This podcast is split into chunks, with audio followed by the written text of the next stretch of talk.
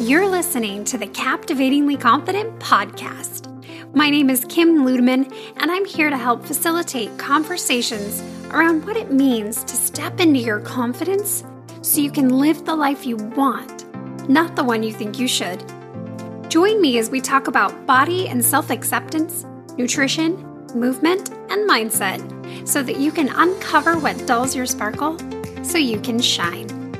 With that, let's go to the show.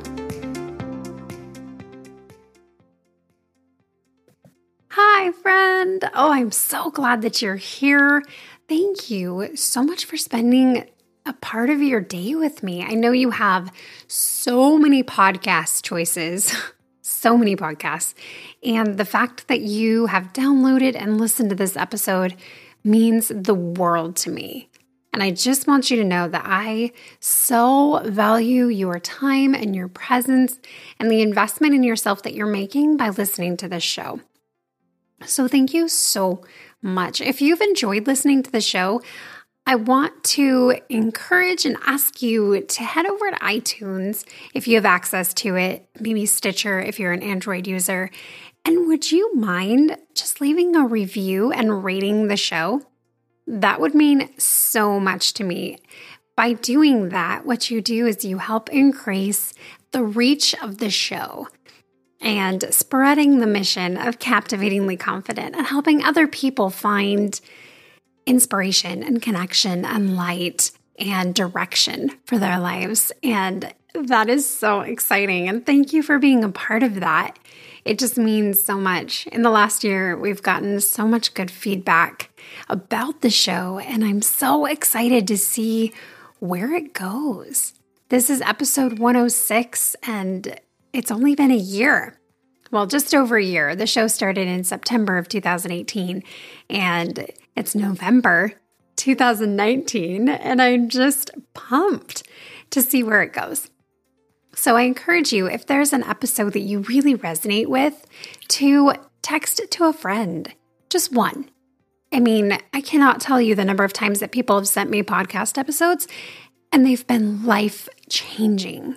And you never know what it could do for someone else. So if there's an episode that you're like, oh my gosh, this totally sounds like Sarah or Jessica or Molly or Kristen, send it to them.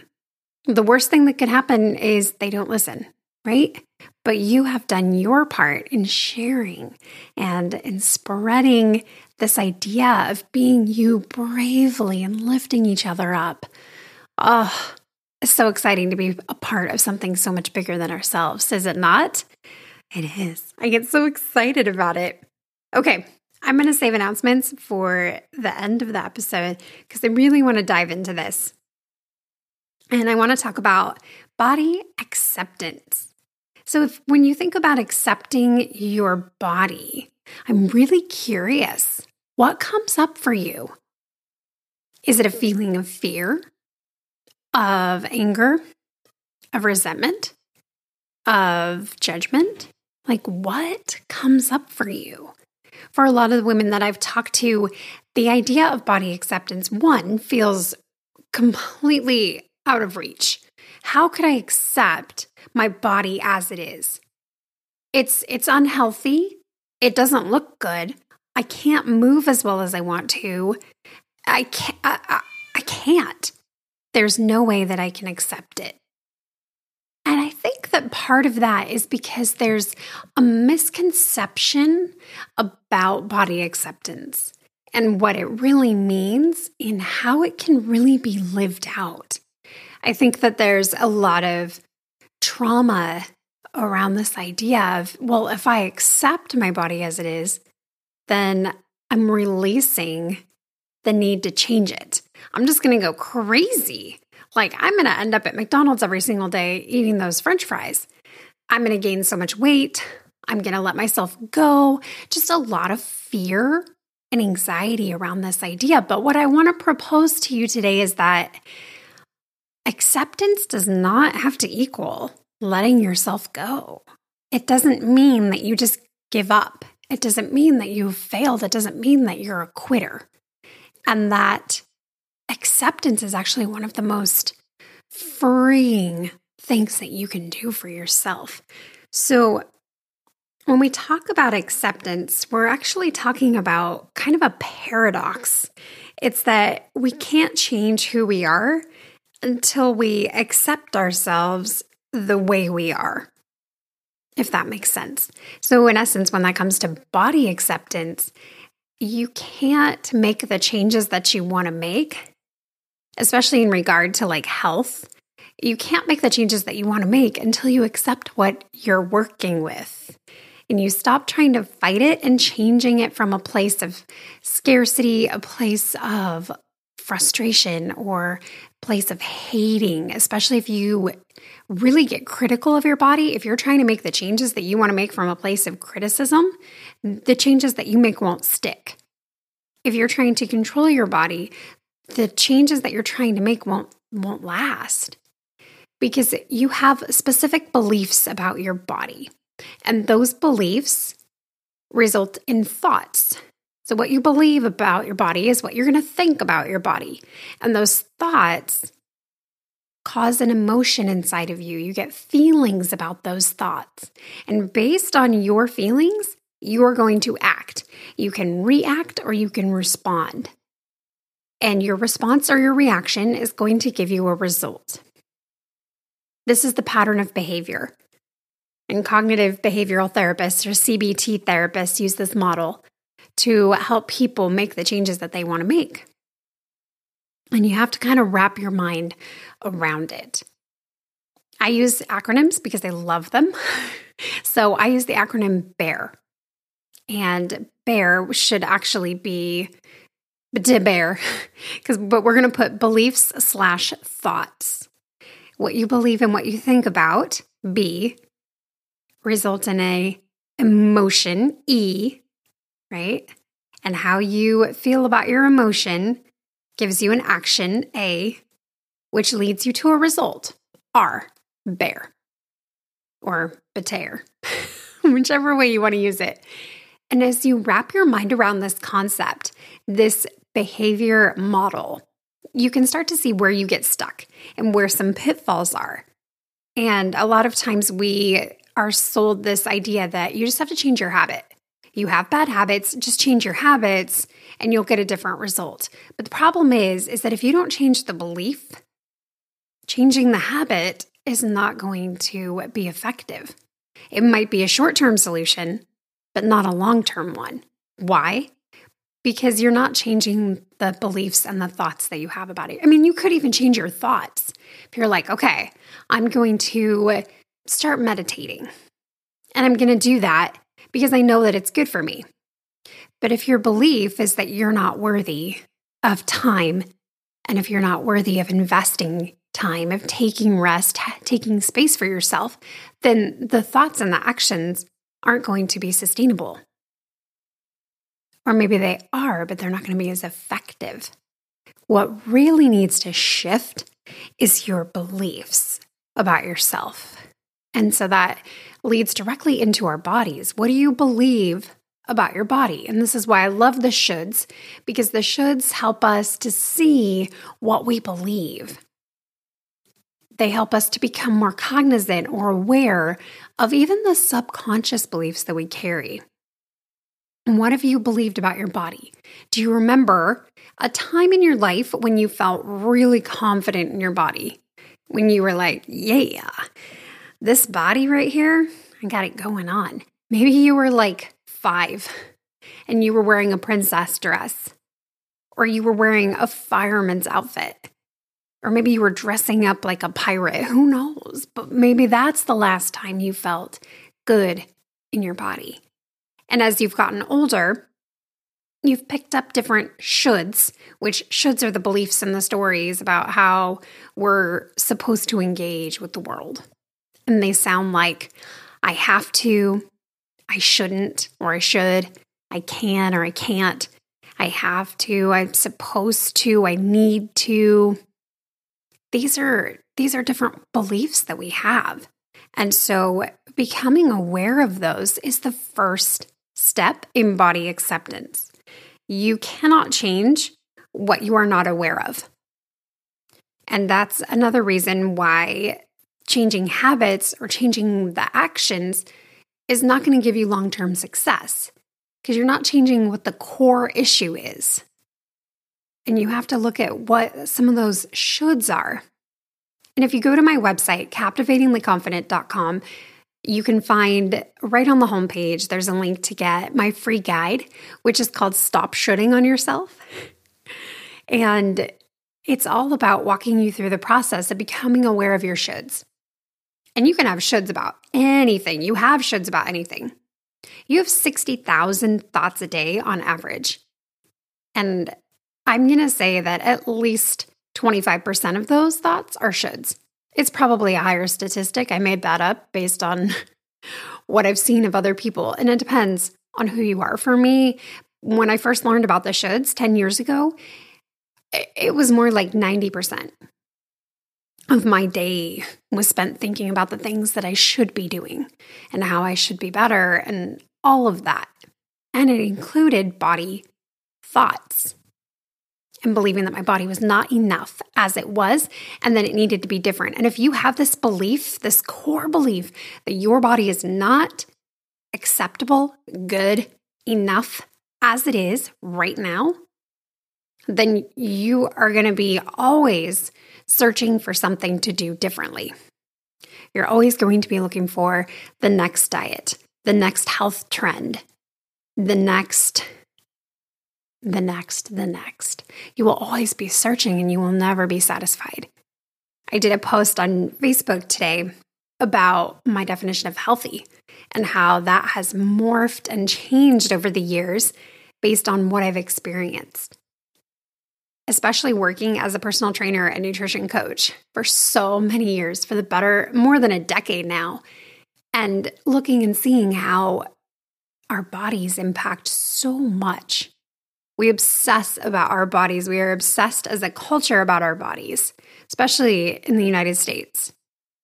And it's problematic because so much of our body affects our internal feelings as well. And that's why body acceptance is so important. This is critical and foundational for making the changes that you want to make internally. And so I want to walk you through what what this process looks like. It's not so much just like, okay, I'm aware and I accept. Yay, everything's great. I wish it was that easy. But it's not. It's not that easy. It's not simple. It's something that can take a lot of time or it can take no time at all. It totally depends on you and what the beliefs that you have about your body are. So, the first step, like I already mentioned, is awareness. How do you become aware of your body? Well, you get to become aware of it by connecting to it, by seeing it, experiencing it feeling it, touching it, looking at it. By standing in front of the mirror and practicing neutrality, not judging, but not praising, not looking for the silver lining, and not condemning. Just being neutral. Switzerland to your body. Just try this and see what comes up for you. If naked is too much, then start with your clothes on, stand in front of your mirror, and just observe. Become aware. Become familiar. Because that familiarity in the future is going to breed acceptance and appreciation. But you got to start with neutrality.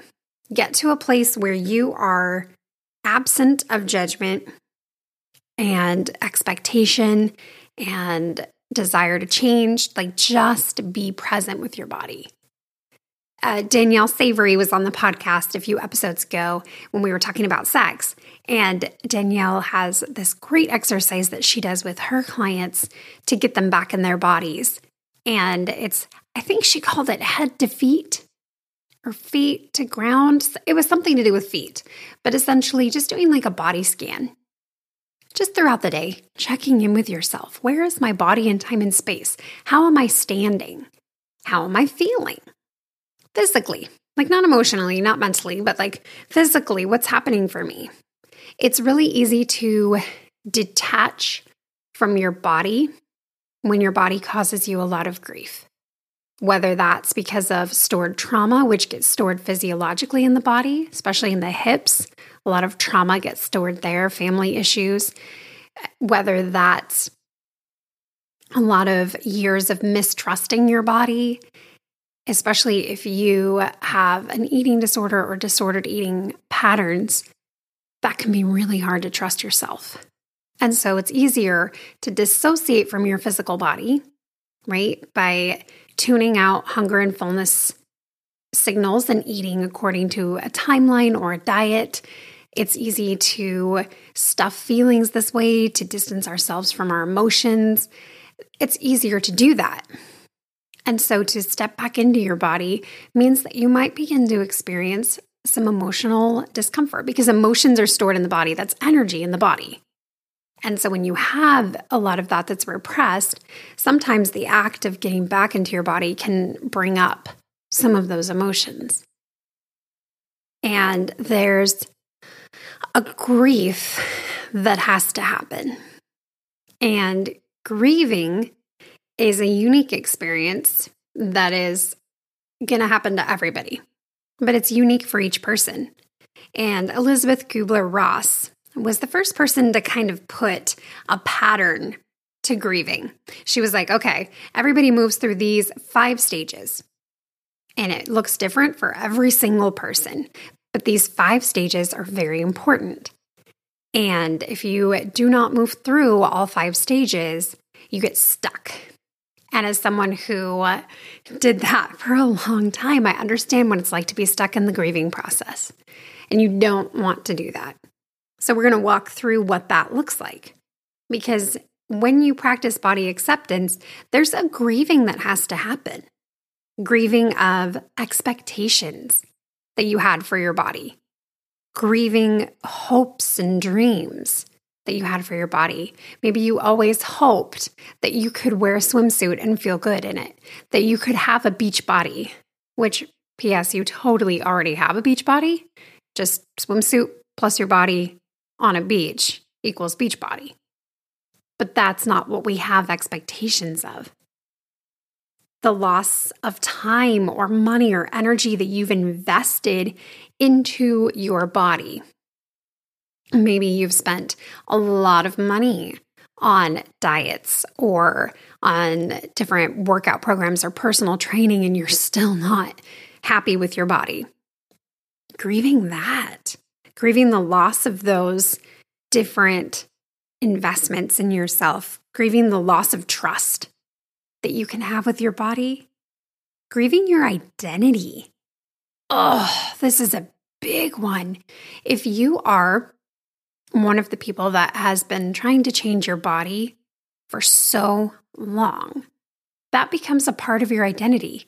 You are a dieter, you are a chronic exerciser, you are one that is always looking to change your body or to keep it a certain way.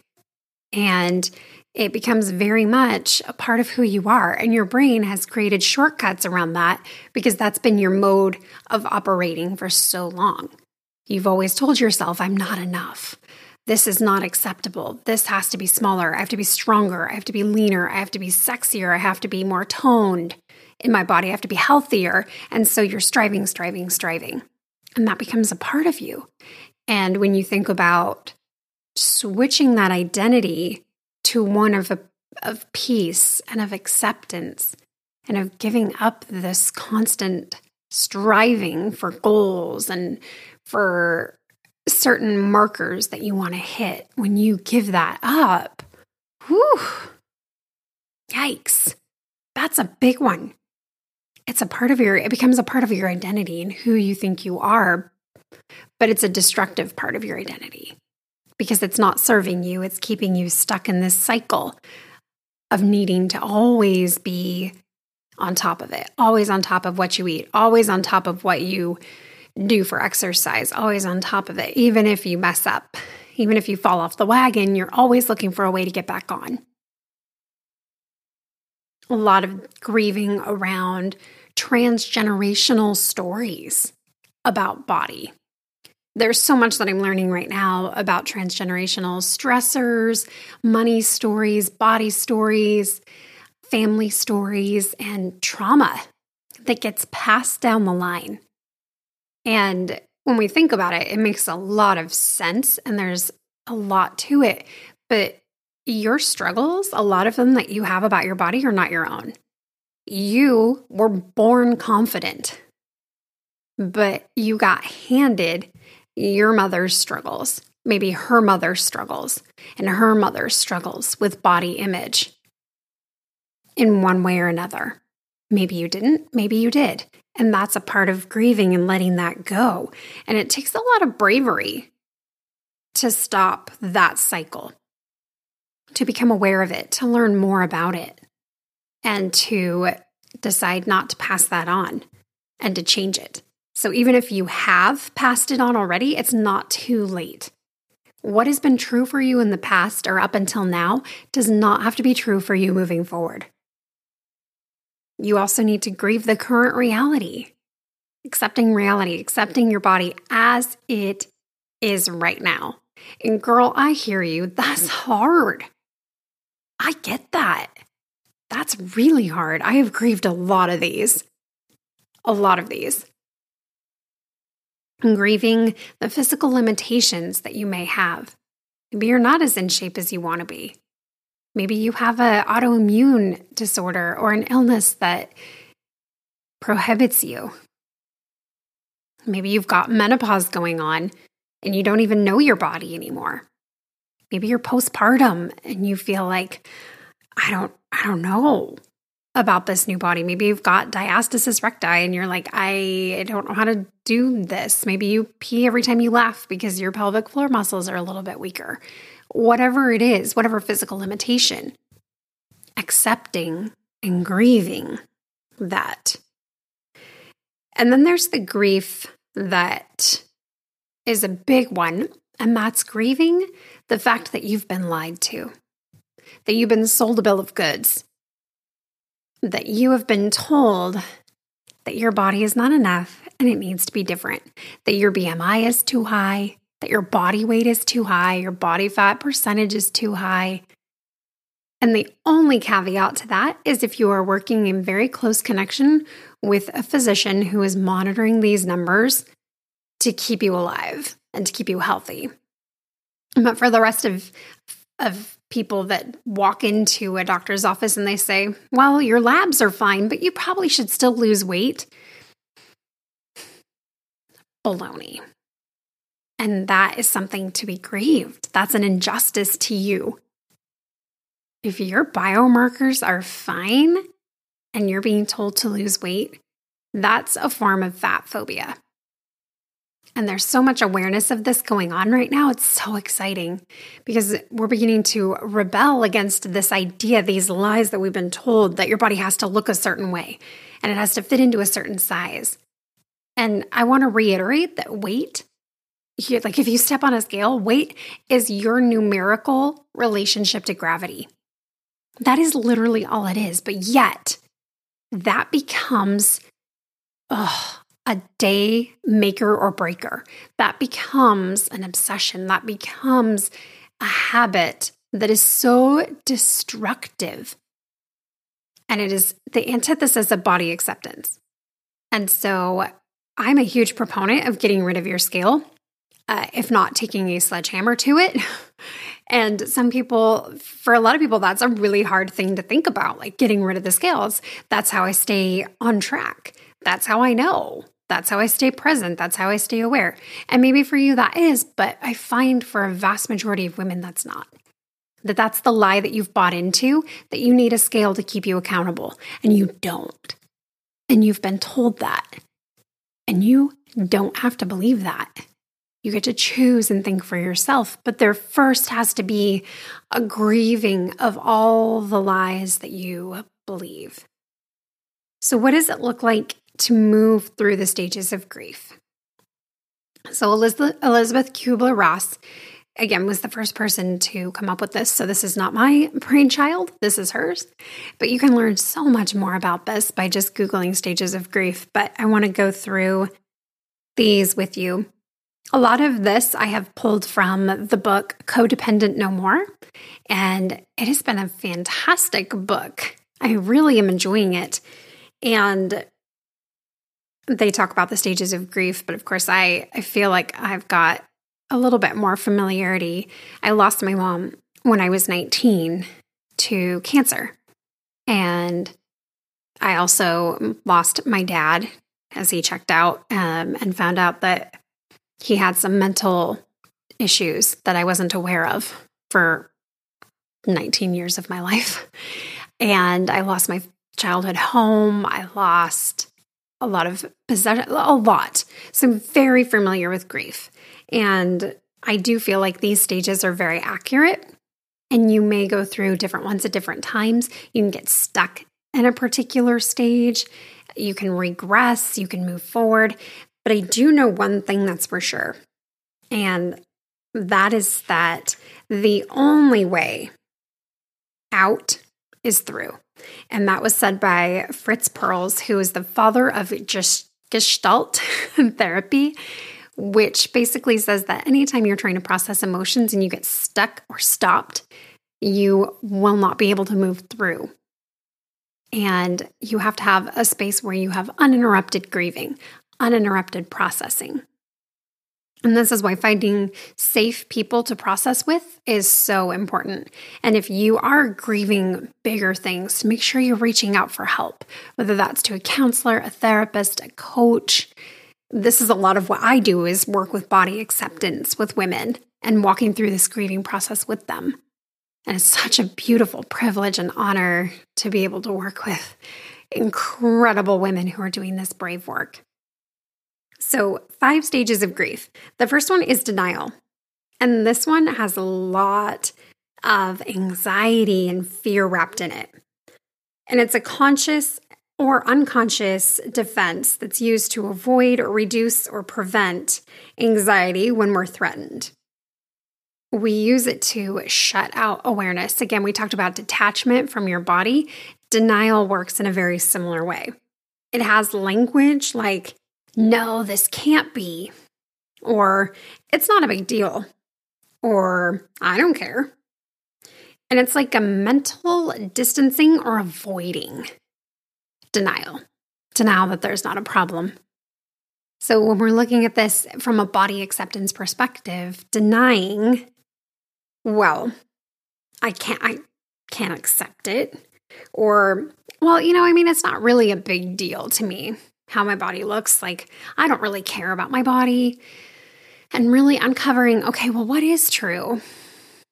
Because once you kind of uh, raise awareness and you step out of denial, you step into some intense feelings. Like I said, when you reconnect with your body, feelings can come up for you. And then you kind of move into stage number two, which is anger. And anger is often the mask of fear and sadness. And it's also the anger of blaming, looking to blame. Well, it's not my fault. Or blaming yourself. It is my fault. Or it's the culture's fault. Or it's so and so's fault. Or it's this person's fault. It's my trainer's fault. It's my therapist's fault and looking to assign blame because that can give us an outlet to be on the spectrum of anger, right? Anger is a spectrum. You can be peeved or irritated. You can be kind of a little bit angry, or you could be really angry. You could be furious. And then there's like rage. And you can fall anywhere on the spectrum depending on the size of the loss that you're grieving. So if it's a smaller loss, maybe you're just peeved about something and you move through. But if it's something bigger, something that's really important to you, you could end up on the angrier side. And so being really gentle with yourself as these feelings come up for you and knowing that anger is often fear or sadness. So, what are you afraid of? What are you sad about? and letting those uncomfortable feelings take up some space. Oftentimes we think, well, if I, first of all, I, I think anger is blah, blah, blah, whatever belief you have about anger. Maybe for you, it's that anger is a sin, or that you shouldn't be angry, or that angry people are scary, or that if you get angry, people are going to leave you, or you're going to hurt somebody's feelings, or whatever anger was modeled for you growing up. That's a lot of times what your response to anger is. And anger is, scary because it can escalate so quickly. But just being present with yourself and giving yourself, you could even set a timer. Okay, I'm going to let myself experience this anger for two minutes, and then I'm done. And then I'm going to calm myself down using breathing or using some grounding techniques. Like I'm going to give myself this amount of time to be angry. You can do things like writing letters that you don't intend to send, especially if there is somebody in particular that you want to blame for your body struggle. Writing them a letter. And then the really cathartic thing to do light that sucker on fire and watch it burn. Getting that energy out of your body, being active, get outside, Maybe engage in a really good conversation with a trusted person. Listen to music, light a candle, use your senses. Maybe you need to yell, maybe you need to scream, maybe you need to cry. However, your anger needs to express itself. Allow yourself to do that without judgment and without trying to minimize it. Remember, the only way out is through. So, experiencing that. Then you move into stage number three, which is bargaining or negotiating. this is a tricky one because you're attempting to postpone the inevitable, right? And it often sounds like if then, if I do this, then this is what I'm hoping to get from it. If I just diet one more time, then I'll be able to really enjoy my body. If I just control it a little bit more, if I just have enough discipline, if I just have enough willpower, then letting go of those, recognizing them for what they are, and getting really familiar with bargaining language, if then. And then as you move through the bargaining stage or negotiating, and you realize, ah, I just have to give it up. I need to surrender that. There can be a little bit of what's called the depression stage or the sadness. And this is really like the essence of grieving right here is number four.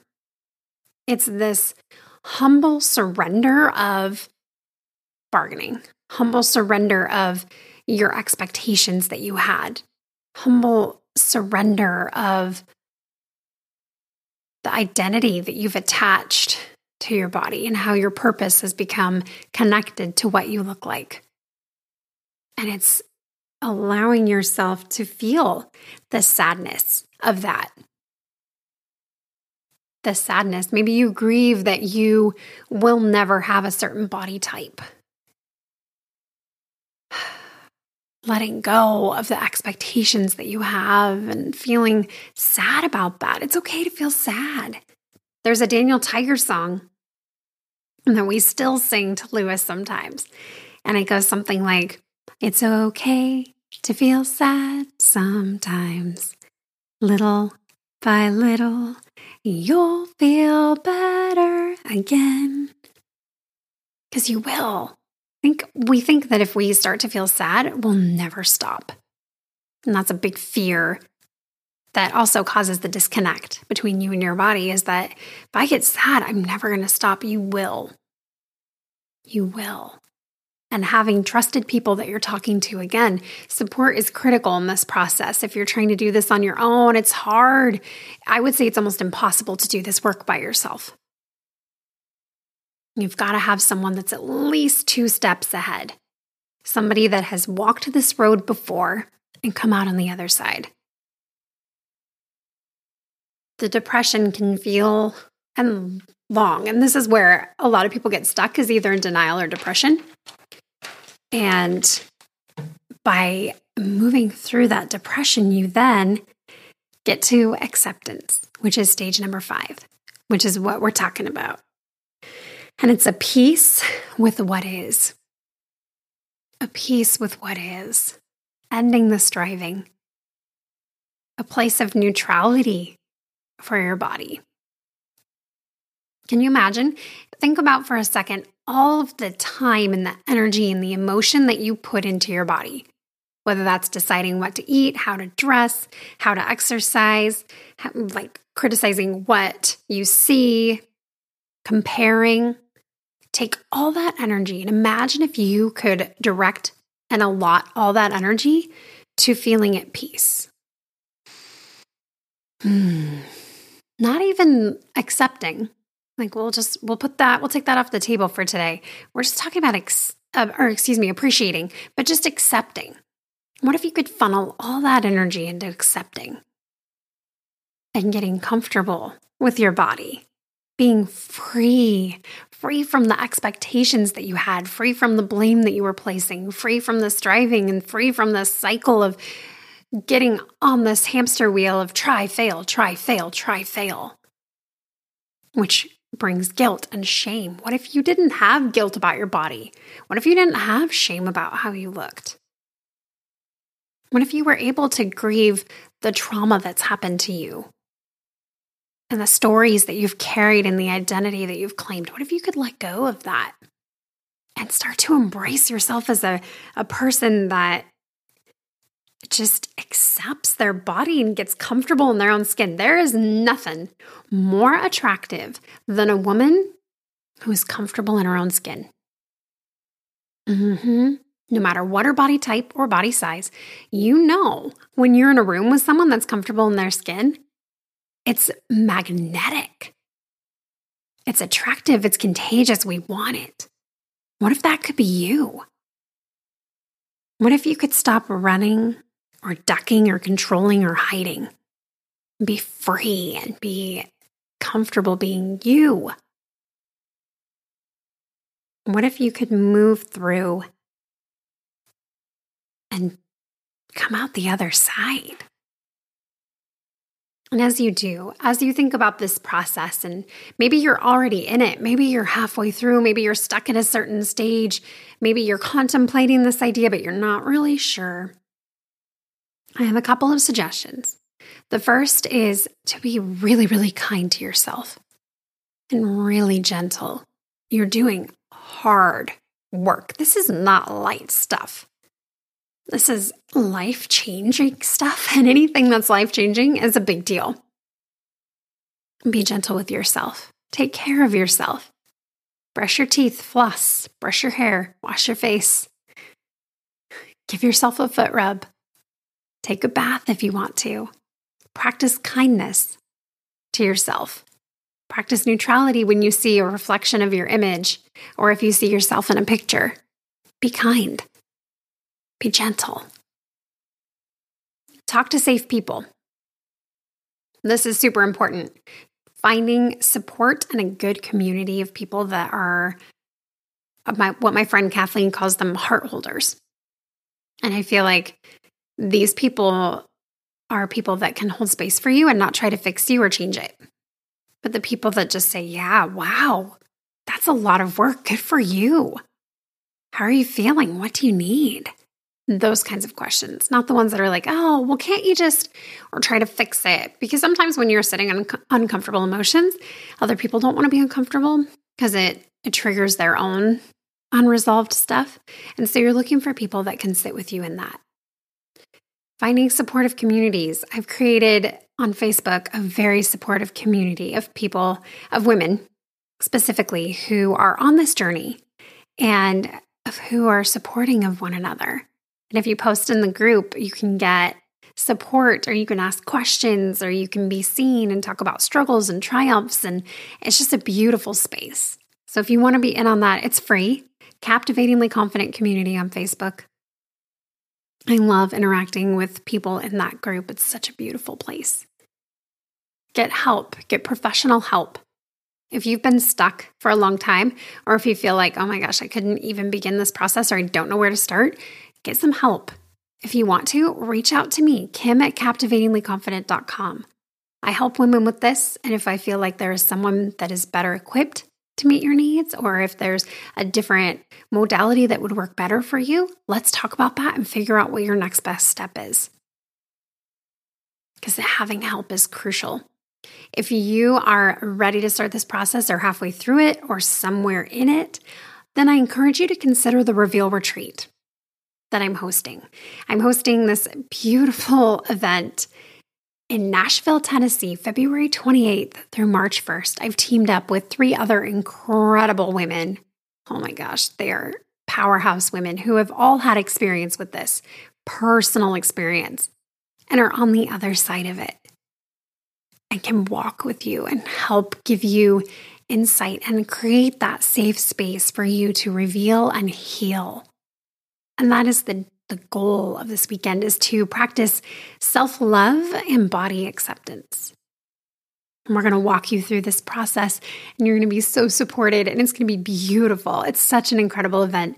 We have four spaces left. You can go to revealretreat.com for more information. If you are really wanting to go, but you feel like, oh, I don't know if I can afford it. I don't know how to talk to my husband about it. I don't know how to get support to go. I don't know if I can, whatever obstacle you're coming up against, make sure you reach out because we, we want to work with you and we want you to be there. If you feel called to go, then let's make it happen. You can also email hello at revealretreats.com as another way to reach out. But get the support that you need. And what I love about retreats and events and weekends like this is that you can speed up the process because that's all we're going to be doing is just focusing on not only this, but there's going to be fun stuff too. I realize that this is really heavy.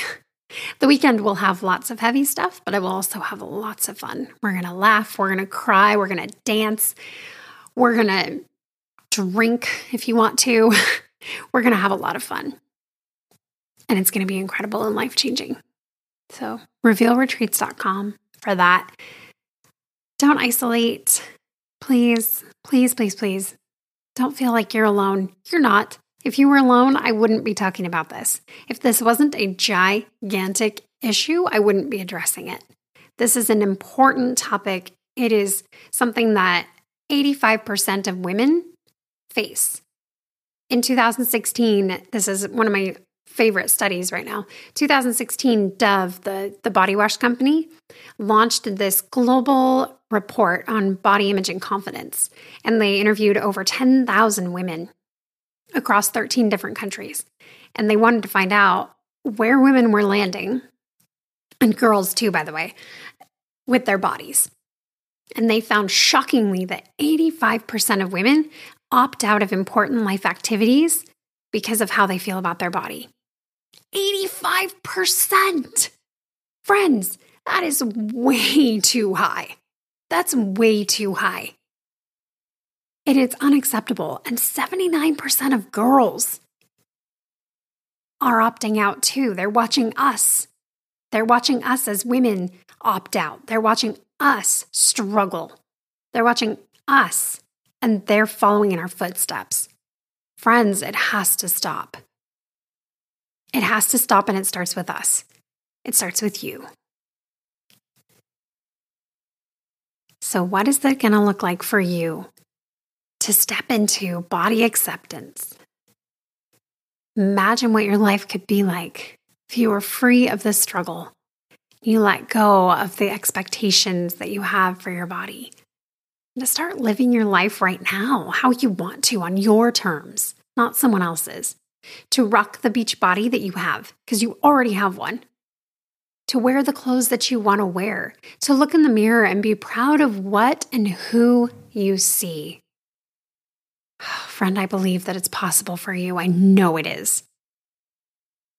So may you go forth this week feeling empowered, feeling strengthened in your resolve to stop hiding, to stop running, or ducking or controlling. May you find the strength to release your expectations and to start being you bravely. You're amazing. I'm so proud of you. You can do it. I'll see you next week. And that's a wrap. Thank you so much for listening to this episode of Captivatingly Confident. I am so excited that you're here and investing in yourself. If you want to learn more about Captivatingly Confident, you can visit my website, captivatinglyconfident.com. You can also follow me on Instagram at kim.ludeman. Thank you so much for hanging out today.